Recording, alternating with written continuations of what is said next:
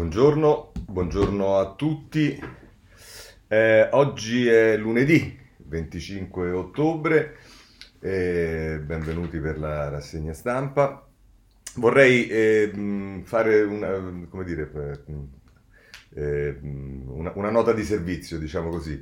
Eh, a parte il fatto che ringrazio tutti quelli che seguono la rassegna stampa, che sono tanti, ogni tanto mi ferma qualcuno e mi dice ah sento la rassegna stampa, che mi fa piacere, eh, però mh, c'è pure qualcuno che lamenta il fatto che eh, non si senta bene e effettivamente il mio wifi fa un po' le bizze, adesso ho cercato una soluzione alternativa, eh, se volete darmi una mano magari eh, nei commenti che mettete, voi sapete che la rassegna stampa va eh, su Facebook, su YouTube, su Instagram, oltre che su Twitter Space e con i podcast che metto sulle principali piattaforme.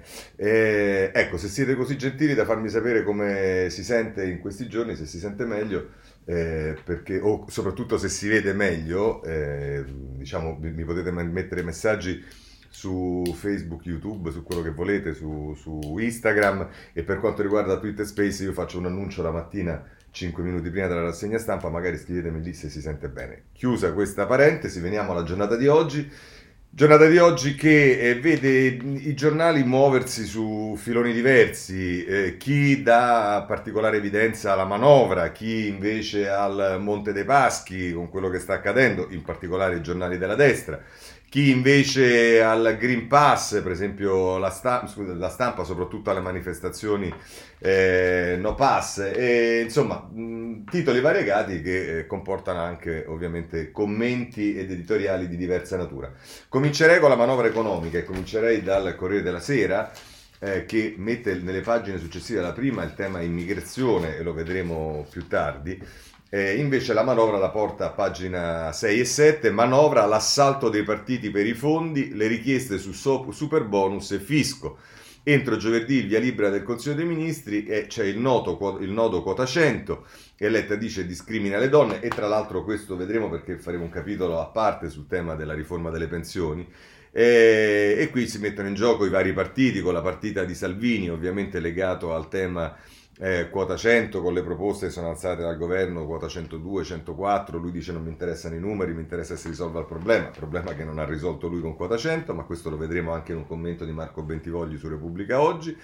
Il Movimento 5, indietro, 5 Stelle che dice fa un passo indietro rispetto al cashback che ne sapete non piace a Draghi e che è stato tolto e si è detto almeno fino a gennaio, vedremo che succede.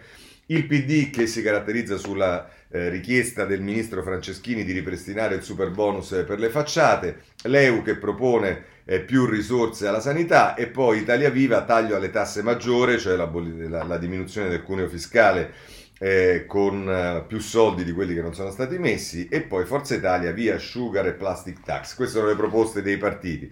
E poi eh, Federico Fubini eh, nella pagina 7 ci dice che stretta, c'è la stretta sul reddito e pensioni e 7 miliardi per tagliare le tasse ai cittadini, così le proposte del governo, l'ipotesi di maggiore gradualità per i criteri di uscita dal lavoro. E, insomma, ehm, ci sta un po' tutto, vedremo poi effettivamente che cosa eh, accadrà. Eh, il messaggero mh, per un segmento della manovra che è quello del taglio delle tasse eh, dà una notizia che allarma, tasse, tagli a rischio, rinvio. Il governo conferma la linea sulle pensioni e prende tempo sulla riforma, sulla riforma, fiscale. Il flop del reddito non crea lavoro e i navigator abbandonano i centri per l'impiego. Poi se andiamo nelle pagine interne eh, si va più a fondo del tema del taglio delle tasse, a rischio rinvio. Eh, pensioni, eh, per quanto riguarda le pensioni sono tre quote, è la strategia del governo che è delineata eh, raccontata da Luca Cifone ed Alberto Gentili eh, sul messaggero a pagina 2 Draghi non intende farsi logorare dal pressing dei partiti niente cabina di regia. Il Premier pronto a prendere tempo sulla riforma fiscale se proseguirà lo stallo. E qui a proposito delle misure viene fatto uno specchietto con altre questioni. Sulle imposte c'è la riduzione dell'IRPEF, dell'IRPEF per i lavoratori e via l'IRAP alle PMI alle piccole e medie imprese. Ammortizzatori, la riforma like con la, do, like con la dote di 3 miliardi, per quanto riguarda gli incentivi proroga anche per mobili e aree verdi e poi sulla sanità nuove risorse per vaccini e fondo, ordinario. si dedica al reddito di cittadinanza a pagina 3, eh, Francesco Bisozzi sul messaggero, il reddito non crea lavoro e i navigator smobilitano. In 600 hanno già abbandonato i centri per l'impiego in tutta Italia. Non verrà probabilmente rinnovato il contratto dei 3.000 professionisti. Lo ricordate? Ve li ricordate i navigator, eh, eh, questa bella parola americana che Di Maio ci spiegava dopo aver abolito la, libertà, la povertà, eh, sì, la libertà ci manca poco, e, eh, insomma tutto qua, vi ricordate eh, quella manfrina eh, e, e, poi ecco qua che cosa ne succede ai navigator. Ma a questo punto... Eh, vorrei ehm, sul tema della manovra, ehm, non tanto e non solo sulla manovra italiana, ma quanto invece sulla esigenza di una eh, come dire, eh, cosa di cui si parla molto, eh, mh, revisione delle misure europee per quanto riguarda il bilancio e, e, le, e, le, condizioni. E insomma, c'è Emanuele Felice che scrive sulla prima pagina del domani come uscire dalla trappola del debito da pandemia e fa un riferimento anche all'addio di Widman che, eh, sapete, era nella banca centrale, uno dei falchi. Dice il 21 ottobre il governatore della Banca d'Italia Ignazio Visco ha proposto la creazione di un debito comune europeo che assorba i debiti nazionali contratti durante la pandemia e segni l'avvio di una politi- politica fiscale comune. Il giorno prima si era dimesso a sorpresa il presidente della Bundesbank, la banca centrale della Germania, eh, Widman, eh, considerato un falco, si oppose alle politiche espansive di Draghi che nel 2012 salvarono l'euro. Scrive Felice, sebbene ufficialmente siano state Date per motivi personali, l'autonomia della banca centrale è un pilastro dell'ordinamento tedesco, non si può non notare che le dimissioni di Widman arrivano dopo la vittoria della SPD in Germania e il concretizzarsi della prospettiva di una coalizione semaforo con i verdi e i liberali che dopo 16 anni manderà la CDU all'opposizione. La proposta del governatore della Banca d'Italia può far fare un salto di qualità al dibattito sulla riforma dell'Eurozona e l'entità della svolta in corso in Germania, la, testimoniata dall'improvvisa uscita in scena del principale Falco oggi in campo, lascia pensare che la partita sia effettivamente aperta. Su questa partita si gioca adesso il futuro dell'Italia, forse più che su ogni altro tavolo. Questo è quello che dice Felice eh, sul domani. Ma veniamo al capitolo pensioni. Perché qui voglio segnalarvi, in questo caso è la Repubblica che dedica le pagine successive alla prima, oltre che il titolo di apertura, con Alessandra Corbi e Giovanna Vitale a pagina 2, pensioni, Lega verso il sì, ma c'è lo scoglio dei sindacati. Graduale ma inevitabile il ritorno alla Fornero. Mediazione su un'uscita a 64 anni. CGL e Cisle Will pronte alla mobilitazione. Non c'è accordo sull'utilizzo degli 8 miliardi del taglio delle tasse in manovra. Finiranno in un fondo e poi deciderà il Parlamento. Eh, poi c'è un'intervista alla vicepresidente dell'Inps, già deputata del Partito Democratico, eh, eh, Gnecchi, Maria Luisa Gnecchi. La mia ricetta per le donne è l'ape social rafforzata. Poi si parla a pagina 3 dei giovani senza quota, precari e sottopagati al lavoro oltre i 70 anni. Chi versa contributi da metà anni 90 sconta il peso delle riforme e rischia di trovarsi con un assegno pari a metà dell'ultimo stipendio nessuna integrazione al minimo, con le regole attuali difficile trovare un paracadute. Questo è Valentina Conte in un'intera pagina dove qui si fanno tutta una serie di ipotesi, pensioni, generazione quota zero retribuzioni attuali tra i 1000 e i 1500 euro netti al mese, si parla, eh, c'è uno specchietto con l'età della pensione, i dipendenti della percentuale dell'ultima busta paga e poi per quanto riguarda gli autonomi percentuale dell'ultima busta paga, insomma vediamo che la situazione è tutt'altro che rosea, ma questo lo sapevamo e quota 100, e anche questo lo sapevamo, non ha non solo risolto nessun problema, ma in realtà ne ha eh, acuiti. E questo ce lo spiega a pagina 25 della Repubblica, nella pagina dei eh, commenti, Marco Bentivogli, e andiamo subito a vederlo. Ehm, eccolo qua. Quale futuro oltre lo scalone? Dice tra l'altro Bentivogli, ma chi ha usato quota 100? Previ- è molto interessante questo articolo perché snocciola tutta una serie di dati che fanno capire eh, il fallimento di questa misura. La prevalenza è stata di uomini del settore pubblico con un reddito medio, un identikit diverso dall'identikit del lavoro usurante dell'industria, dell'edilizia e non solo. I salari non sono, altri, eh, non sono alti ed è un dato che il calcolo dell'assegno pensionistico avviene pro quota con una sempre maggiore incidenza del calcolo contributivo e determina per i centisti centisti, eh, una riduzione dell'assegno pensionistico. Le donne hanno utilizzato meno quota 100, il 69,3% dei quotisti sono uomini, il 30,7% donne, mentre il lavoro femminile rappresenta il 42,5% del totale degli occupati. Tra essi, coloro che sono usciti a 62-63 anni sono solo il 65% e soprattutto maschi. I lavoratori pubblici hanno utilizzato quota 100 di più di quelli privati, il 30,9% delle domande proviene da dipendenti pubblici, gestioni ex INPDAP, più del doppio rispetto alla loro quota sul totale degli occupati, 14%. Il 44,7% delle domande è stato inoltrato da dipendenti privati, mentre il 24,4% proviene da lavoratori autonomi. In media, per 100 lavoratori andati in pensione ne sono stati assunti solo 40. Il tasso di sostituzione è stimato essere stato dello 0,4 in ognuno dei tre anni di applicazione di quota 100. Quanto è costata e costerà? Dall'ultimo report dell'Inps emerge che al 31 agosto 2021 risultavano spesi 11,6 miliardi che salgono a 18,8 miliardi nella proiezione di spesa fino al 2030. Per cui da un lato serve sicuramente flessibilità e non si può non tener conto di chi ha iniziato a lavorare presto, una corte sempre più ridotta, dall'altro la questione lavoro gravoso è affrontata in modo ancora non sufficiente. La vera emergenza, dice Bentivogli, viste le curve demografiche, riguarda il nodo crescente, la non autosufficienza e le pensioni dopo il 2030. La previdenza complementare non va ancora forte tra le nuove generazioni e senza di essa le pensioni post 2030 con il sistema contributivo sarà di circa il 50% dell'ultima retribuzione. Un, lavor- un, lavoratore metalmeccanico che percepisce un salario di 1400 euro netti avrà una pensione attorno ai 700 euro. Avete capito bene, non parlo di un sussidio, ma dell'importo della pensione dopo 43 anni di lavoro, in un mercato in cui la discontinuità, i conseguenti buchi contributivi e l'ulteriore innalzamento dell'età pensionabile sopra i 70 anni sono sempre più probabili eh, si sapeva da tempo, dal 1995, e proprio per non avere problemi di consenso si scaricarono gli effetti più duri con un orizzonte di 35 anni dopo. Questo tema è completamente assente dal dibattito perché i giovani sono pochi e politicamente, e politicamente rumorosi. Eh, nessuno dice che gli anziani hanno rubato la pensione ai giovani, ma la voce di chi andrà in pensione dopo il 2030 non è contemplata. Qualcuno sa dove sia finita la pensione di garanzia? Bisogna essere sinceri con gli italiani e dire che se i saldi resteranno invariati come sempre, i soldi per altre deroghe per le pensioni anticipate verranno tolti da altri capitoli, nello specifico stavolta dalla riduzione delle tasse e degli interventi sulla povertà.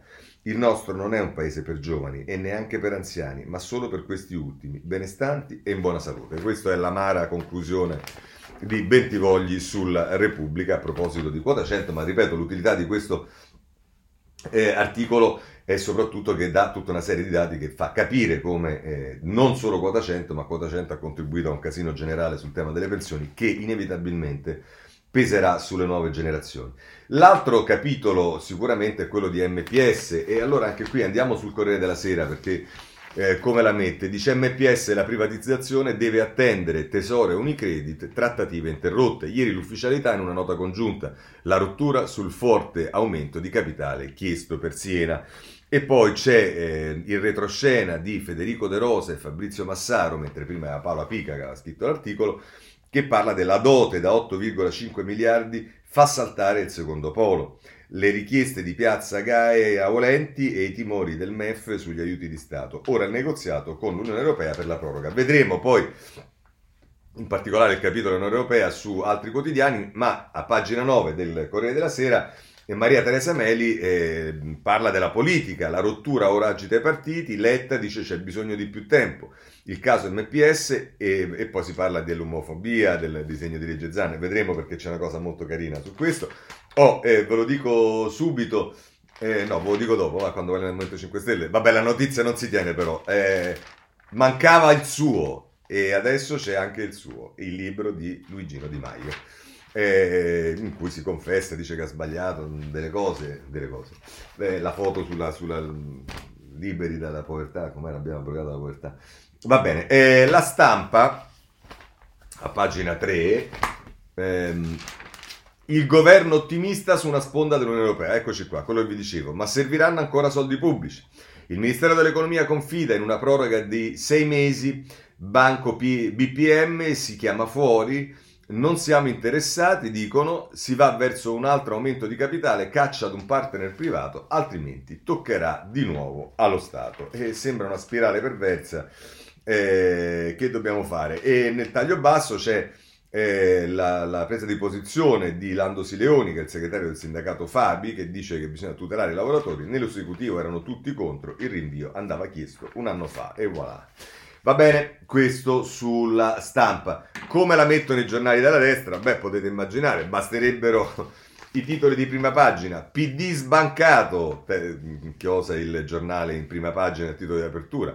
Caso Monte dei Paschi, interrotta la trattativa con Unicredit, lo stop agita la politica, chi pagherà gli errori dei democratici? E se volete qui a pagina 2, Cinzia Meoni. Spat, stop ai negoziati col tesoro, salta la vendita di MPS, parte la caccia a 2,5 miliardi, oppure a pagina 3 Pasquale Napolitano, Franco chiederà una proroga, Letta dice nel, è nel mirino dei leghisti, ma lui dà la colpa a Unicredit, insomma questo è il giornale. Pensate che se andiamo su, ehm, per esempio, Libero la partita cambia? No. Letta è stato votato, MPS può collassare, voragine, voragine democratica, Dopo lo stop elettorale, la trattativa per cedere il monte riprendono e falliscono. Allo Stato toccherà pagare ancora, la Banca Rossa ci è già costata 30 milioni. E allora, 30 miliardi, scusate. E allora, a questo punto vediamo i due editoriali di oggi su eh, Libero, eh, cominciamo da Libero e Giornale. Su Libero è Iacometti, eh, Sandro Iacometti, che eh, parla di Siena dissanguata dai vampiri del PD. Dice prevedere cosa succederà è difficile, ma sappiamo abbastanza bene cosa è successo. Già perché lo stop alle trattative tra il Tesoro e Unicredit per la cessione e salvataggio di MPS non è il fallimento di una qualunque operazione di risico bancario come spesso accade. È l'ultimo tassello di una clamorosa e disastrosa ingerenza della politica nella finanza, l'ultimo atto di un tragico sconfinamento che solo negli ultimi dieci anni ha mandato in fumo circa 30 miliardi di euro tra i soldi dei soci e quelli dei contribuenti. Gli autori della bravata hanno nomi e cognomi, da Massimo D'Alema a Piercarlo Padoan, da Paolo Gentiloni a Roberto Gualtieri, solo per citare i più noti, tutti con la tessera di quel PD che, da quando nel simbolo c'era ancora la faccia e il martello, ha creduto che ficcare il naso in una banca privata, manipolarne la gestione ed orientarne il cammino non avrebbe avuto conseguenze. Che il Monte dei Paschi fosse solo l'ennesima cinghia di trasmissione al servizio dei partiti, una specie di cop rossa dei prestiti, un giocattolo con cui gingillarsi a crescere e a crescere il proprio potere. Come è finita lo sappiamo, la scelta folle dell'acquisizione di Anton Veneta nel 2008, il tentativo di nascondere i danni sotto il tappeto, gli aumenti di capitale a raffica per tamponare le perdite dal 2011 al 2015, il salvataggio pubblico nel 2017 con il 64% finito in pancia allo Stato, le manovre al limite del consentito per fare in modo che Unicredit si facesse carico della patata bollente, con l'autore della nazionalizzazione, l'ex ministro dell'economia Padoan, finito a presiedere la banca milanese.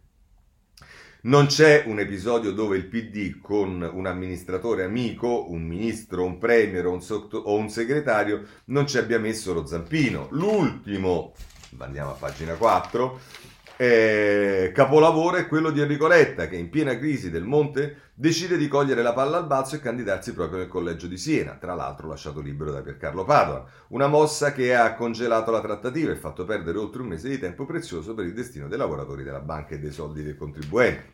Il paradosso è che dopo averla usata e messa in ginocchio, il PD si sta rivelando ora che il principale eh, si sta rivelando ora anche il principale ostacolo alla sua salvezza. Non è un caso che Mario Draghi e Daniele Franco si siano tenuti alla larga dal dossier, facendo gestire la pratica al direttore generale del Tesoro Alessandro Rivera. Vabbè, insomma, questo è quello che tra l'altro dice Iacometti, vediamo anche come la mette eh, Porro sul giornale che a un certo punto dice il monte non è un fallimento del mercato, ma neppure solo dello Stato, è il fallimento di un gruppo di potere legato prima al Partito Comunista e poi al Partito Democratico Toscano.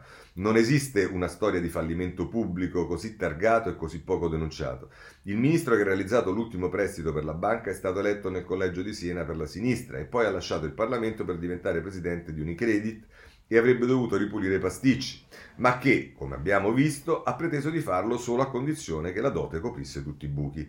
Ora il Premier deve usare la sua credibilità europea per una battaglia di retroguardia e comprare più tempo per, privatizzare la banca. Avrebbe dovuto farlo entro quest'anno, ma così non sarà.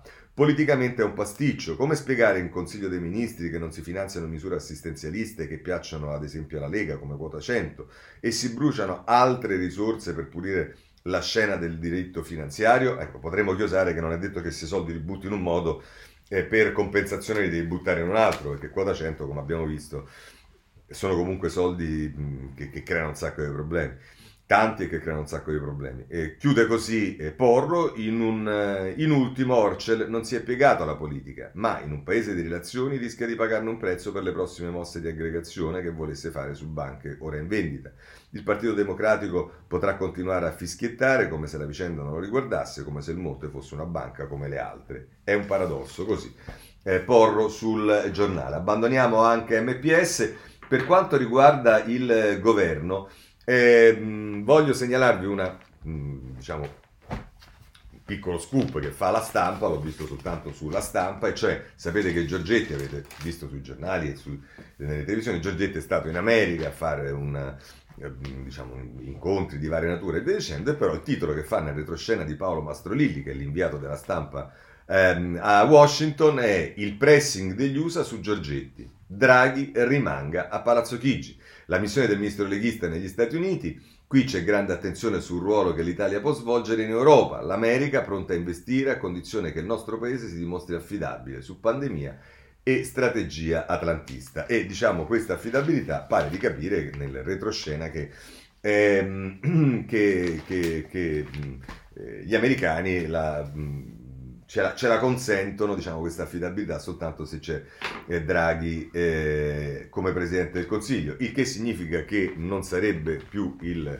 presidente, il candidato Presidente della Repubblica naturale e però visto che parliamo di Presidenza della Repubblica, oggi c'è il domani che non sapendo più con chi prendersi, avendo sparato a palle incatenate praticamente su tutti, utilizzando eh, vicende giudiziarie, pseudo giudiziarie, paragiudiziarie e via dicendo, oggi va più diritto eh, sul piano diciamo politico nei confronti di uno che, eh, di cui si è fatto il nome ma che obiettivamente non è ancora eh, in campo in nessun modo e che è il povero Pier Ferdinando Casini perché il titolo di apertura è questo del domani. C'è il rischio che Casini vada davvero al Quirinale. L'ascesa del mediatore immobile mentre tutti si agitano lui resta dov'è, sempre, dov'è sempre stato fermo ad aspettare vicino a tutti e fedele a nessuno per Renzi è l'uomo per uscire dallo stallo. Così la mette in prima pagina il domani. E poi eh, Giorgio Meletti a pagina 2, l'ultima mediazione per conquistare il Quirinale, eh, annuncia di essere pronto a ritirarsi dalla politica fin da quando è diventato parlamentare nel 1993, vicino a tutti e fedele a nessuno, con la vocazione del satellite, come diceva Cossiga. Oggi coltiva l'ennesima ambizione scegliendo la parte di sempre, il più simpatico tra i vecchi politici al tramonto, il mediocre di successo che forse gli italiani desiderano. E così è sistemato Casini sul domani nelle pagine prima e poi 2 e 3 con Meletti. Abbandoniamo anche questo e veniamo a questo punto i partiti. E oggi sicuramente ehm, il Movimento 5 Stelle è eh, al centro e lo è intanto perché c'è un'intervista di Monica Guerzoni con il cosiddetto leader del Movimento 5 Stelle, il Giuseppe, Giuseppi come lo chiamava Trump, e l'intervista che gli fa, che, che, che fa, gli fa la Guerzoni è titolata Restiamo leali a Draghi, ma pretendiamo il rispetto degli impegni. Tra l'altro la Guerzoni gli domanda, dice ma con il Dem Bettini ha concordato la linea sulla durata della legislatura? Draghi al collo e voto anticipato? E scri- risponde Conte, il Totonomi rischia di diventare una distrazione per l'azione del governo. Il Movimento 5 Stelle continua a lavorare per contrastare il caro bollette, proteggere famiglie e imprese in difficoltà, garantire un'efficace attuazione del PNRR. A tempo debito daremo il nostro contributo per eleggere una personalità di alto valore morale che garantisca al meglio l'unità nazionale. Giustamente la Guerzone gli fa una domanda e dice ma è un no a Draghi? E lui dice è un no a chi tira Draghi per la giacca. Lo spingono al Quirinale, lo vincolano a rimanere sino alla fine della legislatura, lo proiettano oltre il 2023. Tutto è il contrario di tutto. Ancora domanda la Guerzoni, ma non è chiaro se il Movimento 5 Stelle sia disposto a votarlo, vista la paura del voto anticipato. E qui c'è una straordinaria risposta di Conte che dice il Movimento 5 Stelle non pensa alle proprie convenienze ed è per questo che non vogliamo contribuire a distrarre il governo.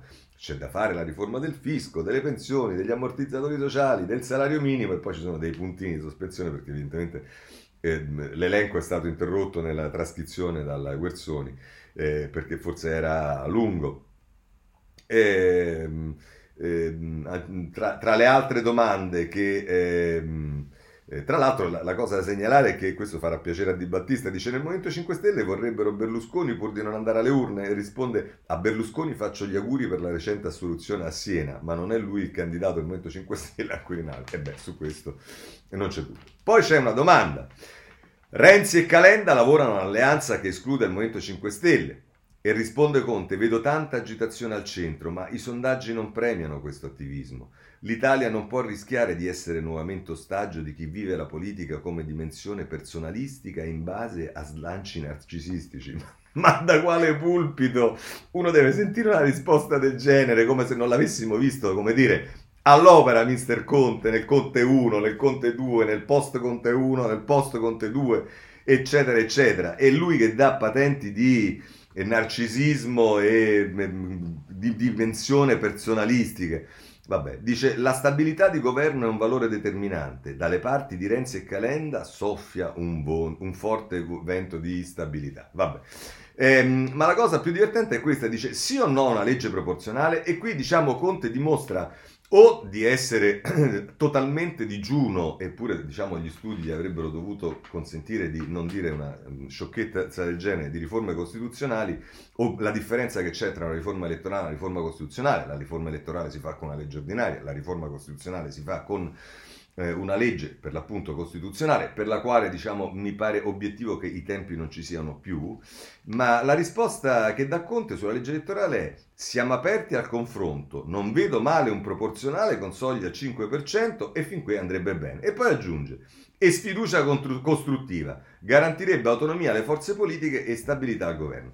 Ma come fai a mettere insieme la legge elettorale, ripeto, una legge ordinaria con la sfiducia costruttiva, che dovresti sapere, Conte, che si fa con una legge costituzionale per la quale ci vogliono dei passaggi rafforzati da Camera e Senato, maggioranze qualificate e via dicendo. Quindi o c'è sta PA in, in giro, diciamo, oppure sei eh, proprio ignorante, che non so tra le due quale sia peggio. Comunque, questo è Conte sul eh, Corriere della Sera. Oh, vorrei dirvi che però, siccome Vabbè, vi ho detto, scusatemi, no, questa pure bisogna dirla perché dopo l'intervista di Conte non possiamo non dare notizia del libro di Luigi Di Maio, Salvini falso e i dollari di Trump, pensieri e omissioni nell'autobiografia di Di Maio. Questa è Annalisa Cuzzocrea eh, che eh, ci dice che c'è questo, il, il marchio del bibitaro, eh, diciamo è, è, un titolo che si fa alla copertina del libro,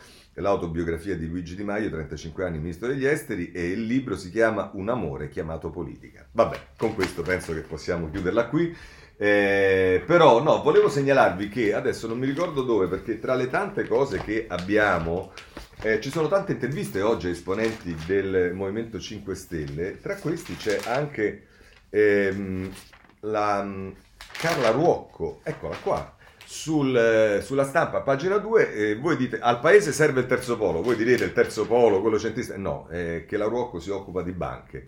Eh, è la presidente del Movimento 5 Stelle della commissione sulle banche, al paese serve il terzo polo, correntisti e dipendenti non resteranno indietro. Vabbè, diciamo i consigli della Ruocco non so se saranno fondamentali per Franco, l'Unione Europea e via dicendo, però lei comunque li dà e noi non possiamo che raccoglierli. Per quanto riguarda poi le interviste, o comunque no, i personaggi, il domani, dopo aver preso a pallettoni eh, Casini nelle prime pagine, a pagina 5 con Lisa Di Giuseppe si occupa invece di un altro personaggio mh, ormai non emergente, emerso e autorevole del Movimento 5 Stelle, l'autorevolezza diciamo eh, declinata esattamente in ragione dell'autorevolezza del partito, ma insomma l'eroina antisistema Taverna diventa moderata per Conte. La vicaria del leader del Movimento 5 Stelle è passata dalle barricate contro la casta e i deliri Novax al ruolo di composta guardiana di un partito al tracollo. I colleghi non la amano, è un eufemismo, ma a lei basta la fiducia del capo. E va bene, questa è anche la taverna. Eh, oggi è tutta la classe dirigente proprio, eh? e però poi il giornale ci dice che in tutti questi poi quello che se la vede male è Grillo, perché? Perché il suo blog, che era particolarmente diciamo, uno dei più seguiti, eccetera, eccetera. Insomma, declino social di Grillo dal blog più letto l'Italia a rischio liquidazione. Conti in rosso per la società che gestisce il sito, senza nuovi introiti finirà sul mercato. Eppure la pubblicità ha abbandonato Grillo. oltre che gli elettori. Vabbè, ma questo è un altro paio di maniche. Veniamo a Forza Italia, perché invece c'è il ruggito del leone, ritorna alla grande il Berlusca e lo fa mettendo in riga i suoi ministri. Intanto, pagina 11 del Corriere della Sera, Paola Di Caro e G- Cesare Zapperi. Ora va riconosciuto a Berlusconi che ogni volta che lo si dà per finito, morto, eccetera, eccetera, e poi di fatto rioccupa eh, pagine e pagine sui giornali dimostrando nei fatti quanto dentro il centrodestra poi di fatto lui sia eh, comunque mh, quello che la vede più lunga e che ha anche più capacità. Poi magari, come vedremo, aiutato anche da altri. Ma insomma, i paletti di Berlusconi ai ministri di Forza Italia. E sul Quirinale, stupendo Berlusconi, farò ciò che serve al Paese. Siamo centrodestra e Giorgetti, Draghi, investimento sicuro, vabbè insomma queste sono le cose. Eh, poi c'è un'intervista nel taglio basso al Gianfranco Rotondi che è il presidente della Fondazione Democrazia Cristiana, oltre ad essere un deputato di Forza Italia che dice così la coalizione di fatto neanche esiste, si rischia la sconfitta, solo una cooperativa elettorale. Ecco, questo è il dibattito che c'è dentro Forza Italia, ma eh, avendolo visto su Corriere della Sera non possiamo non guardarlo anche su Repubblica, il cui approccio non mi pare molto differente, nonostante diciamo Repubblica non ami o non amasse eh, Berlusconi. Eh, mh, se ne occupa la Repubblica nelle pagine 4 e 5. Quirinale, Berlusconi ci prova. Posso essere utile al paese. L'ex premier insiste sul bipolarismo, Forza Italia è il centro e traina una coalizione alternativa alla sinistra. Giorgetti dice che il governo Draghi è un investimento di lungo termine, moderati e conservatori avanti in Unione Europea. E qui diciamo, poi nel taglio basso eh, ritorna con Tommaso Ciriaco il ruolo di un uomo ombra, eh, però anche il deus ex, machina di eh, Berlusconi e Forza Italia che è, eh, che, che è Gianni Letta, ma Gianni Letta tesse la tela per sfilare Forza Italia dai sovranisti quando il sogno Colle svanirà. Il consigliere del leader è il riferimento dei ministri forzisti ed ha un rapporto costante con Draghi. E poi dice che il Cavaliere sa che i voti azzurri possono essere decisivi per un altro candidato al Quirinale. E vabbè, questo è il quadro. E, ehm, poi, eh, però, diciamo, dopo aver mm, messo in evidenza tutto questo, non gliela fa, non gliela fa, non gliela fa, la Repubblica non gliela fa, e quindi di che cosa si occupa con Giuliano Foschini? Della condanna di Tarantini. Quelle del Cavaliere non erano, virgolette, cene eleganti, lo dice la Cassazione. Mm, diciamo, eh, potranno pure non essere state cene eleganti, potevano essere anche cene diciamo, eticamente e moralmente condannabili, ovviamente condannabili da parte di chi eticamente e moralmente la pensa in un determinato modo, però ringraziando Dio siamo in uno Stato laico e soprattutto in uno Stato di diritto, quindi il fatto che non fossero belle cene, come dice, eh, che non fossero cene eleganti, eppure chi se ne frega, il problema è che non dovevano essere cene nelle quali si commettevano dei reati e questo mi pare che sia eh, diciamo, eh, non contestato dalla Cassazione. Benissimo, ma allora, visto che abbiamo visto Corriere Repubblica, come la mettono i giornali, come la mette per esempio il giornale del Cavaliere, il giornale a pagina 4, Berlusconi detta la linea. Noi alternativi alla sinistra, il Cavaliere rilancia il bipolarismo e stoppa le ambizioni centriste. Forza Italia, parte integrante del centrodestra di governo. Eh, questo ehm, ci dice il giornale. Eh, il tempo a pagina 5 ehm, la mette così. Il cavaliere ruggisce, decido io, Luigi Frasca scrive. Berlusconi si riprende la scena e il partito, basta con i mal di pancia, si segue la mia linea. E, e, poi qui si dice la cosa del Quirinale, vabbè, insomma, che lui è a disposizione se può essere utile al paese. Ma eh, da ultimo il titolo delle pagine 2 e 3 eh, è così, Berlusconi non ci casca, Forza Italia è al centro ma contro la sinistra. Bipolarismo è un valore, a vuoto la trappola Dem, scrive Libero con Alessandro Giuli. L'ex premier tiene unita la coalizione ribadendo con forza che il partito è schierato nell'alternativa ai progressisti. In settimana il vertice con Lega e ministri. E poi c'è una intervista al sottosegretario della difesa eh, eh, il mio amico Giorgio Mulè, che però ha messo una fotografia che ha una, una, diciamo, una posizione, un portamento che sembra più da, eh, gerarca, eh, diciamo, che, no, che, non da invece democratico deputato e sottosegretario eh, del governo, ma insomma dice Mulè comanda Silvio, qualcuno l'ha scordato, uno soltanto fa la sintesi e dà la linea, chi punta ingenuamente a traguardi personali ha sbagliato i conti. Insomma, questo è il quadro.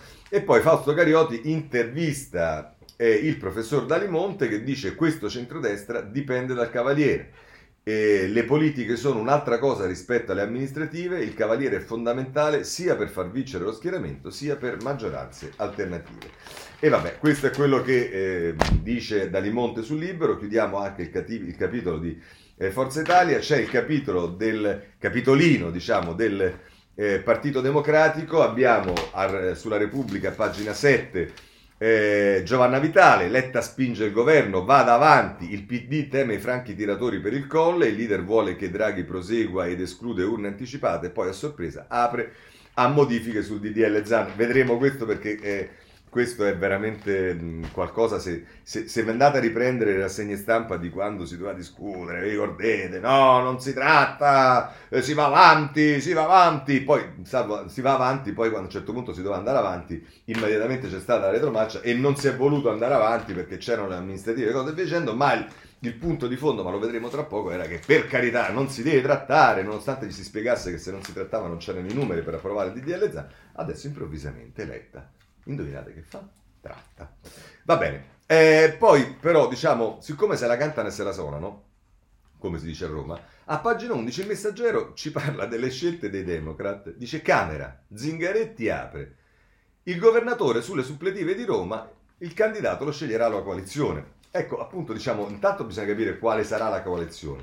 E non vorrei che il Partito Democratico dimenticasse che il collegio di, eh, che si è aperto dopo le dimissioni di Gualtieri, mh, che, che, è stato eletto sindaco, era precedentemente il collegio in cui è stato eletto Gentiloni ed è il collegio nel quale c'è stata, diciamo, eh, una, forse la percentuale più alta di voti per la lista Calenda, che notoriamente era una lista che vedeva insieme Azione di Carlo Calenda, più Europa, eh, noi di Italia Viva e anche altre cose e via dicendo. E non vorrei che eh, i, i, Dem, che così gentilmente dicono che deciderà la coalizione, eh, magari dimentichino che lì la coalizione non è esattamente quella straordinariamente, eh, come dire, ambita da Bettini e compagni col Movimento 5 Stelle, perché il rischio molto probabile è che andate a sbattere la testa, ma vedremo. Eh, c'è anche Toti, non lo possiamo trascurare perché viene intervistato per Coraggio Italia, pagina 4 della stampa eh, questo centrodestra è malato, servono subito gli stati generali. E dice basta vertici a tre, la coalizione si, metta giacca e cra- si rimetta giacca e cravatta. Dice metterei l'obbligo vaccinale domani mattina, alcuni alleati dovrebbero essere più chiari. Se il centrodestra sta insieme con lo scotch, allora servirà fare regolamenti diversi. E poi dice per il colle dobbiamo proporre candidati credibili, mediare senza ed stravaganti o proposte identitarie. Beh, insomma, mi sembrano segnali interessanti questi di eh, Toti. Chiudiamo e vorrei chiudere però, eh, visto diciamo, che non, gli argomenti non sono particolarmente diciamo, ehm, eh, come dire, approfonditi, ecco, diciamo, non, profondi, ecco, diciamo. Eh, vorrei segnalarvi invece l'editoriale di Ezio Mauro oggi sulla Repubblica che comincia in, pagina, in prima pagina e poi Proseguo a pagina 24 perché credo sia di particolare interesse, è un capitolo che riguarda il riformismo, l'occasione del riformismo. Dice Mauro, e se lo avessimo sotto gli occhi, se il riformismo di cui tutti parlano come unica interpretazione possibile della sinistra di governo in Occidente, dopo le esperienze del Novecento, fosse proprio questa cosa che incontriamo ogni giorno, senza fanfare quasi senza bandiere, ma alla resa dei conti capace di vivere sottovoce le elezioni nelle grandi città italiane, in piena epoca di sovranismo e in mezzo al fragore del populismo? Una delle caratteristiche della moderna sinistra è di essere sempre in cammino in un viaggio che non finisce, cercando di realizzarsi in un processo di trasformazione della società che è costantemente in divenire, perché intanto, e per fortuna, il sociale muta autonomamente, mentre le riforme che vorrebbero indirizzarlo devono inseguirlo in un disegno per forza di cose imperfetto con un risultato spesso sorprendente. Quindi la sinistra sposta ogni volta il traguardo, rinvia l'esito, aggiorna programmi e parole d'ordine e rimanda se stessa al domani, al momento in cui si potrà fare un bilancio, giunti finalmente vicini a ciò che resta del sol dell'avvenire. E invece troppi soli si sono spenti nel secolo scorso, la fabbrica della modellistica sociale ha chiuso i battenti e lo stesso avvenire è uscito di scena con la sua mitologia granitica e inarrivabile, lasciando il posto al laico, incerto, prosaico, ma contendibile futuro.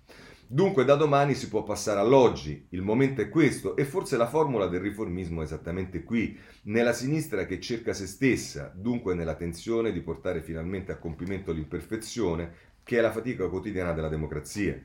Non si tratta di recuperare Bernstein e la sua convinzione che per il socialismo il movimento è tutto, il fine è nulla ma di accettare l'idea che il profilo del riformismo nella coerenza dei valori e degli ideali è dettato dall'epoca e il suo segno di vitalità sta nella capacità di interpretare i bisogni del tempo, i pericoli del momento e le opportunità della fase, indirizzando i progetti di cambiamento negli spazi che si aprono, diversi ogni volta. Il socialismo, si diceva con qualche licenza grammaticale nel 1921, è quello che il suo tempo lo fa. Qui c'è il passaggio dalla formula ideologica alla pratica politica. Il modello generale da calare sulla società non esiste più, c'è al suo posto un'idea di progresso e di emancipazione, di giustizia e di uguaglianza che può influenzare le scelte politiche e determinarle, riconoscendo la piena agibilità democratica del sistema che non si punta più a rovesciare ma a correggere, rettificando le sue inerzie automatiche quando accentuano la disparità sociali o peggio quando producono esclusione.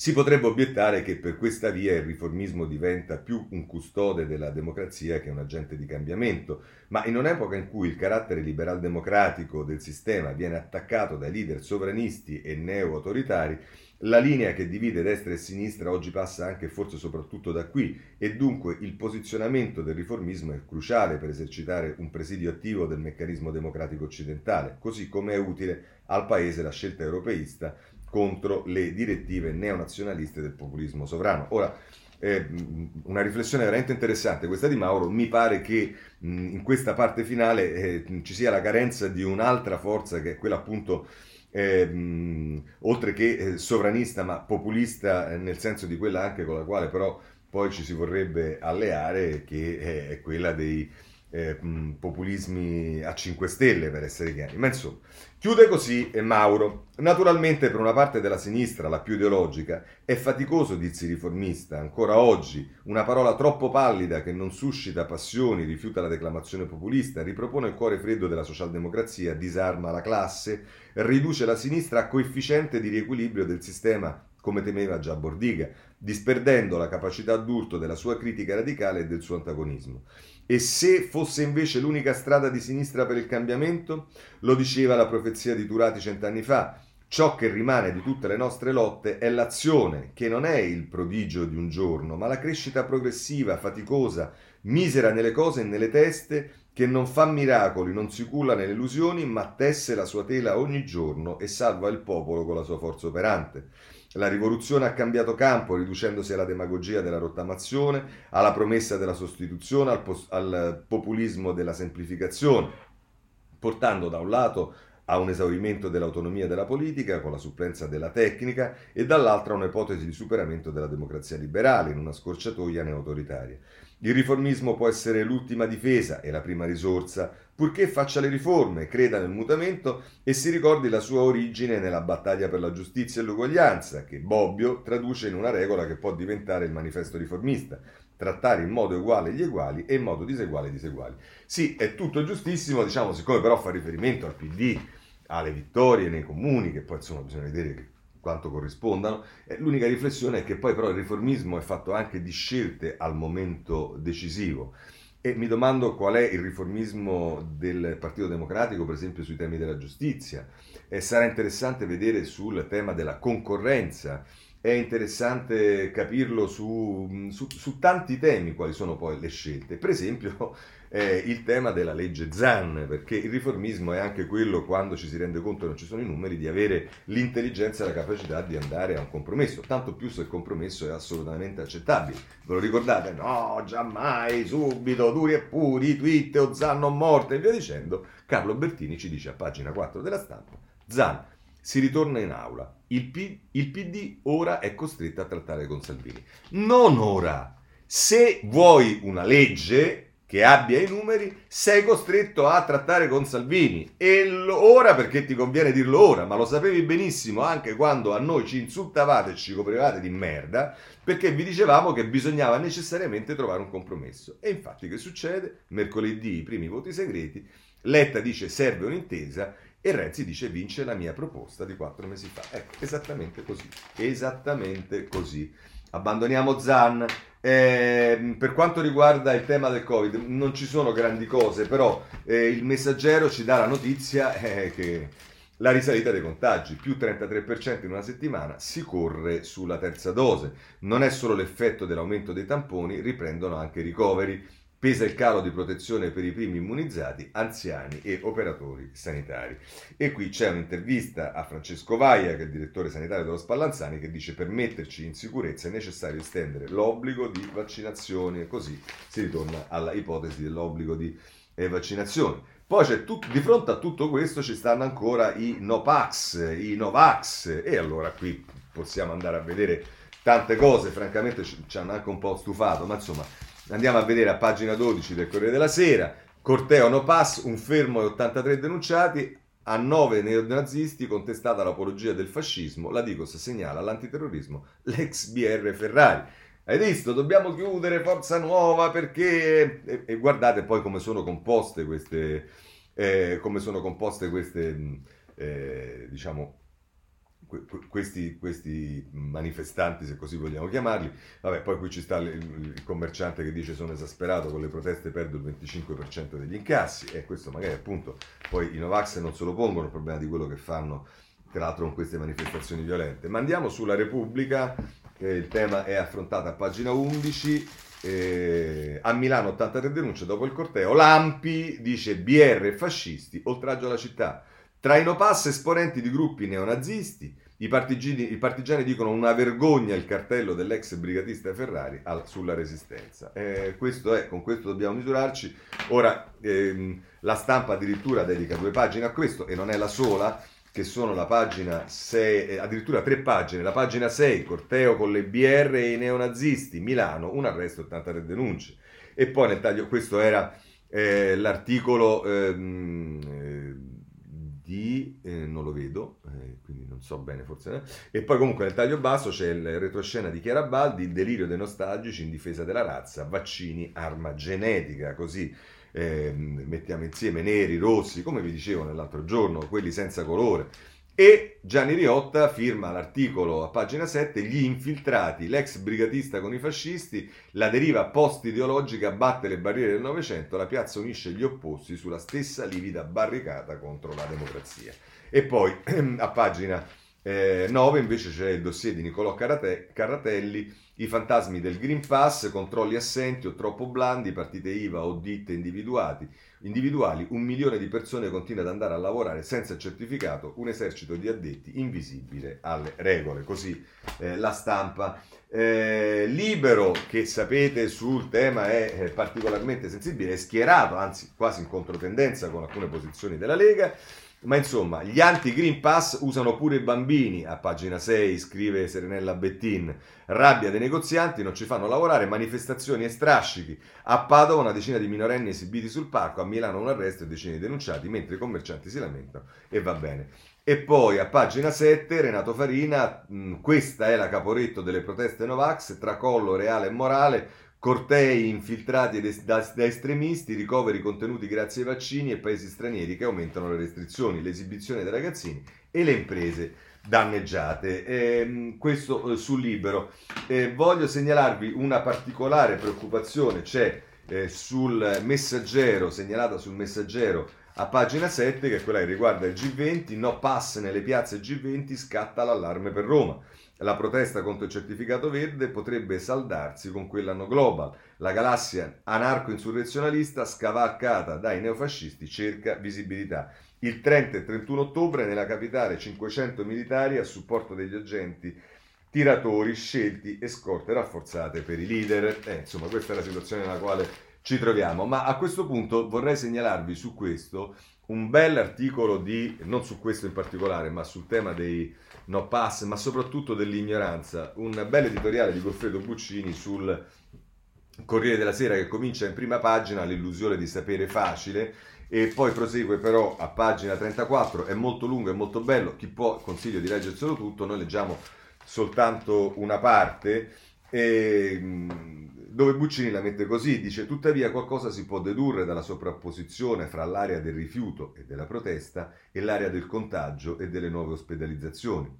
Fa riferimento come a Trieste e in Friuli Venezia Giulia in modo particolare si è formata la parte più dura di questa eh, protesta, che poi è stata presa ad esempio in tante altre piazze, e che però questa eh, diciamo, mh, espansione in Friuli Venezia Giulia corrisponde anche a un'espansione dei contagi e delle problematicità legate al virus. Dice uno spiraglio che mostrandoci le difficoltà di tanti non attrezzati nell'orientarsi dentro flussi informativi caotici e contraddittori, ci riporta quasi distinta la straordinaria preveggenza di Umberto Eco, il quale già negli anni Ottanta aveva immaginato il diffondersi dell'analfabetismo funzionale contestualmente all'ascesa del populismo. Nel nuovo secolo le platee di chi non ha e quella di chi non sa tendono a sovrapporsi perché la buona formazione è tornata a farsi prevalenza privata e censitaria, in prevalenza privata e censitaria e il digital divide somiglia molto a ponte levatoio del castello dal quale si lanciavano avanzi eh, di sapere alla plebe sotto le mura. Si tratta naturalmente di andare oltre la famosa invettiva del 2015 sulle legioni di imbecilli da bar dotati di colpo via internet della facoltà di parola pubblica e dei premi Nobel. Lungi dall'essere un inno aristocratico contro il web, preziosa arma di libertà anche contro le dittature, l'assai abusata sortita di Eco poteva leggersi proprio quale sprone a riscattare gli imbecilli da bar, dotandoli di strumenti di lettura consapevole.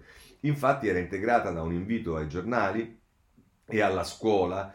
Eh, siamo in tempi di straordinario cortocircuito se il più famoso e ricco diffusore di menzogne del mondo, l'ex presidente americano, che ha cercato di eh, dirottare un'elezione regolare a colpi di fake news e per questo è stato silenziato dai principali social, lancia un social a sua volta chiamandolo Trat Verità, da cui riprodurre le medesime bugie fino al presidenziali del 2024 e che abbiano un problema di verità anche dalle nostre parti, ben oltre i confini comunali di Trieste, ce lo dicono i lavoratori fantasma che a centinaia di migliaia in tutta Italia continuano a rifiutare il Green Pass considerandolo uno strumento di dittatura sanitaria, o più ancora i loro accorati portabandiera che ospitano improvvidamente in qualche, che, che, ospitati improvvidamente in qualche talk, si avventurano a spiegare al pubblico che anche il nazismo è nato così, stigmatizzando una, eh, stigmatizzando una minoranza.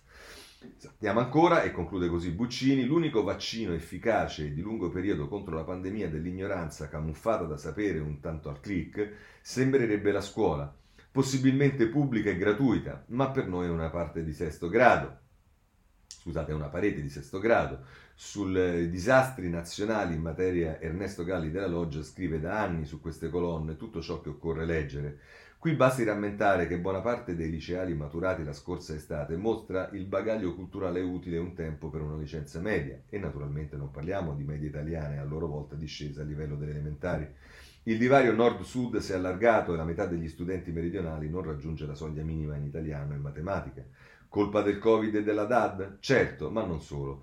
Il tradimento della nostra scuola è scandalo antico e se gli adolescenti utilizzano nel loro linguaggio abituale non più di 300 parole e 7 adulti su 10 hanno difficoltà a comprendere un testo appena complesso ed è tradimento della nostra carta se, come sosteneva Piero Calamandrei, la scuola è da considerarsi organo costituzionale di una democrazia, diremmo oggi, affancata dai creduloni. Così Buccini sul Corriere della Sera. Eh, chiudiamo anche questo capitolo, eh, poi ci sta, ah vabbè, guardate, sta, dobbiamo be- beccarci tutto, anche la vicenda di Sotto le Stelle, perché mi pare che c'è una che non si era, che ballava ma non si era, o comunque era stata a cena con una che si era beccata, insomma, ballando con o senza vaccino e in Rai scoppia il caso Mietta, la cantante non risponde alla Lucarelli e i social si scatenano, il solito Codacons, basta caccia alle streghe, insomma...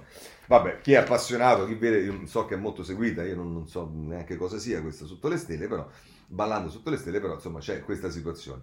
Eh, il tempo si accanisce contro gli esperti, nel senso che fa un titolo Due giganti e tanti di VTV e si definiscono scienziati virologi star, ma per il mondo solo alcuni meritano il titolo. Ecco il vero volto di tutti e se volete poi Carlo, Carlo Antonio Solimene, Solimene a pagina 3, virologi più in tv che in libreria, gli esperti italiani di Covid bocciati dall'indice di autorevolezza scientifica e così abbiamo sistemato anche i virologi. E invece, eh, meritoriamente, il libero si, ci parla di oltre al vaccino, cioè che quali sono le cure che si possono fare, lo fa a pagina 9. Ecco ehm, le terapie, oltre l'iniezione mh, dagli amminoacidi agli antitumorali, l'obiettivo è oggi il 90% di immunizzati entro fine anno, ma la ricerca intanto avanza nel campo dei farmaci in grado di annientare il virus. Questo su eh, libero eh, a pagina eh, 9. Eh, il Corriere della Sera ci dice, ma anche altri giornali, che c'è eh, la, la, la, Gran Bretagna, abbiamo visto già nei giorni scorsi, che è messa male e sta pensando al Green Pass, contagi in crescita e vaccini a rilento. Johnson ora valuta il Green Pass. Con una media di quasi 50.000 casi al giorno si prepara il ritorno al lavoro da casa e alla mascherina. Quindi di nuovo si ritorna allo smart working e mascherina. Allora, eh, voglio segnalarvi per quanto riguarda la giustizia. Eh, intanto sulla presunzione di innocenza una bella pagina di Bruti Liberati. Eh, sulla stampa, pagina 11, se il protagonismo dei magistrati mina la presunzione di innocenza, il dibattito sul decreto del governo è il difficile equilibrio tra informazione sui processi e tutela dell'indagato. E dice tra l'altro Liberati, il diritto di cronaca deve essere ampio, sbagliato privilegiare i comunicati stampa. E poi dice interesse pubblico, conoscere il nome del PM responsabile del procedimento, insomma eh, una pagina intera su questo. Voglio sal- segnalarvi eh, per quanto riguarda eh, il processo a Berlusconi, il domani a pagina 6 che ci dice non basta una soluzione per riabilitare Berlusconi. Giulia Merlo eh, non si sa bene, l'ex cavaliere torna a rivendicare il suo ruolo nel dettare la politica di Forza Italia e diventare decisivo per l'elezione del Presidente della Repubblica, ma su di lui pesa ancora la storia nelle aule giudiziarie, una storia nelle aule giudiziarie, poi per me politicamente Berlusconi è lontano un miglio, ma sulle aule giudiziarie la, questa, questa, storia delle aule giudiziarie segna 60 assoluzioni se non sbaglio, non so, ho comprese le prescrizioni, l'ultima è arrivata ancora eh, da Livorno, mi pare, dove era una delle, delle, delle tranche del Rubiter, Rubiquater, non so che cosa, quindi sai, poi è complicato parlare di questa storia, eh, ma insomma, eh, questo per quanto riguarda Berlusconi. Per quanto riguarda il reato di abuso d'ufficio che vorrebbe essere modificato soprattutto a garanzia dei sindaci, è il messaggero a pagina 13, la riforma salva sindaci responsabilità penale soltanto in caso di dolo, il nuovo abuso d'ufficio, è partito in commissione al Senato l'esame del DDL di PD, Carroccio e Movimento 5 Stelle, vedremo che cosa eh, accade. Poi per quanto riguarda ehm, ehm, ehm, ancora la giustizia, voglio segnalarvi la pena giusta e il giusto processo, è eh, il professor Fiandaca che scrive sul foglio nella seconda di ehm, nella seconda di, dell'inserto, pena giusta per un giusto processo, un obiettivo arduo da raggiungere, al di là dei criteri teorici, nella realtà la, comuni- la commisurazione della pena risulta spesso oscura e poco comprensibile, condizionata da fattori emotivi. Il caso Lucano è il paradosso di Sciascia. Sempre dal foglio, non ho il tempo di leggerlo, ma vi suggerisco l'editoriale del direttore che fa riferimento a una sentenza che c'è stata riguardo una querela che Davigo aveva intentato nei confronti del Foglio perché il Foglio aveva accusato ai tempi della vicenda Palamara, eccetera, eccetera, Davigo che è tanto, diciamo, loquace in televisione, in qualunque possibilità, su tante cose, sul tema dello scandalo del CSM e via dicendo, non aveva detto parola. Davigo si è risentito, ha querelato e c'è stato un giudice che eh, il procuratore aveva chiesto l'archiviazione, eh, Davigo si è mh, eh, opposto e mh, i difensori di Davigo si sono opposti, si è andati al giudizio e il giudice, il GIP, ha deciso che eh, non c'era nessuna eh, valenza penale eh, nei confronti del, del, foglio e il titolo del, dell'editoriale di Cerasa è se un giudice decide che si può criticare anche un magistrato, questo sul eh, foglio a pagina 1 eh, e poi segue a pagina 4. Eh, per quanto riguarda la criminalità, è il Sole 24 Ore oggi ci dà una notizia, criminalità 2021, boom di reati web, sono 800 al giorno, alert sulle violenze. denunce ripartite nei primi sei mesi del 2021, più 7,5 sul 2020, ma ancora meno 17,4 sul 2019. Top per incidenza Milano e Bologna, più scippi, furti di auto e moto, meno nelle case. Questo è quello che ci dice il Sole 24 Ore sulla, ehm, sulla criminalità. Per quanto riguarda la cannabis terapeutica, eh, vi voglio segnalare eh, vedete che poi forse gli effetti del referendum, che non riguardava la terapeutica, ma che avrebbe inciso anche sulla terapeutica, iniziano ad avere qualche effetto perché, eh, perché a pagina 13 della stampa viene data la notizia con Flavia Amabile, rivoluzione per la cannabis terapeutica sarà prodotta anche da aziende private. Ed è quello che abbiamo chiesto in tutti i modi perché poi c'è solo l'Istituto di Firenze, il Militare di Firenze, che però ne produce insufficiente rispetto alla domanda, stiamo parlando della cannabis terapeutica che ci comportava andarla a cercare all'estero, in particolare in Olanda, dove però ovviamente non c'era sufficiente eh, possibilità di, di, di, di, darla, quindi spesso e volentieri i malati stavano sempre più male. E insomma, il governo al lavoro sui bandi, puntiamo all'autosufficienza e tre regioni ancora non rimborsano i eh, malati. Questo è quello che ci dice la stampa. Volete sapere come la mette libero questa notizia? Così ci capiamo. Stiamo parlando della terapeutica, eh? non stiamo parlando di quella eh, per farsi le canne, per essere chiari. Il ministro della salute coltiverà droga. Bando dell'esecutivo per piantare marijuana. Il sottosegretario Costa detta la linea, obiettivo è l'autosufficienza produttiva. Cortina di fumo sui problemi della gente. Ecco, questo Alessandro Gonzato, è libero. E d'altra parte, quando è così, ma che volete che dire? Ma, ma è inutile parlare. Eh, per quanto riguarda i giganti del web, eh, l'inquinamento, mh, il Corriere della Sera con Milena Gabbanelli ha il suo consueto data room, il mistero di quanta CO2 emettono i giganti del web. E per quanto riguarda i migranti, vi ho detto il Corriere della Sera, due pagine a seguire dalla prima. Migranti si riapre il fronte, il Papa dice basta respingimenti, SOS sbarchi in centinaia su due gommoni, Salvini attacca, ormai arriva chiunque. Poi questo è l'articolo di Gian Guido Vecchi nel taglio basso, Marta Serafini racconta delle operazioni di salvataggio, il racconto dei, dei soccorritori imbarcavano acqua tra onde di 3 metri e 20, c'erano molti bambini e questi sono gli interventi delle ONG, li abbiamo trovati esausti.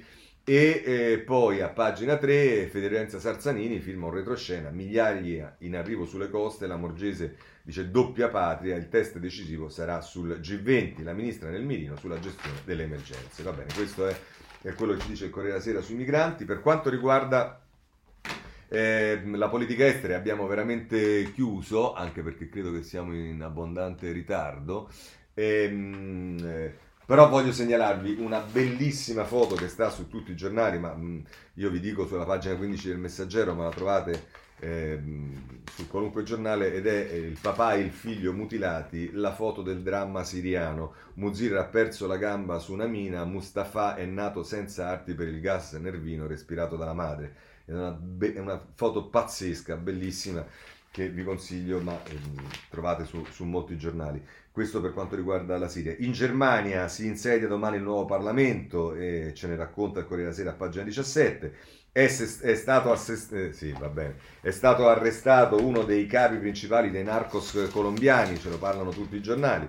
Eh, il, la stampa a pagina 15, preso Otoniel, il re colombiano della droga, dopo Escobar era il criminale più ricercato.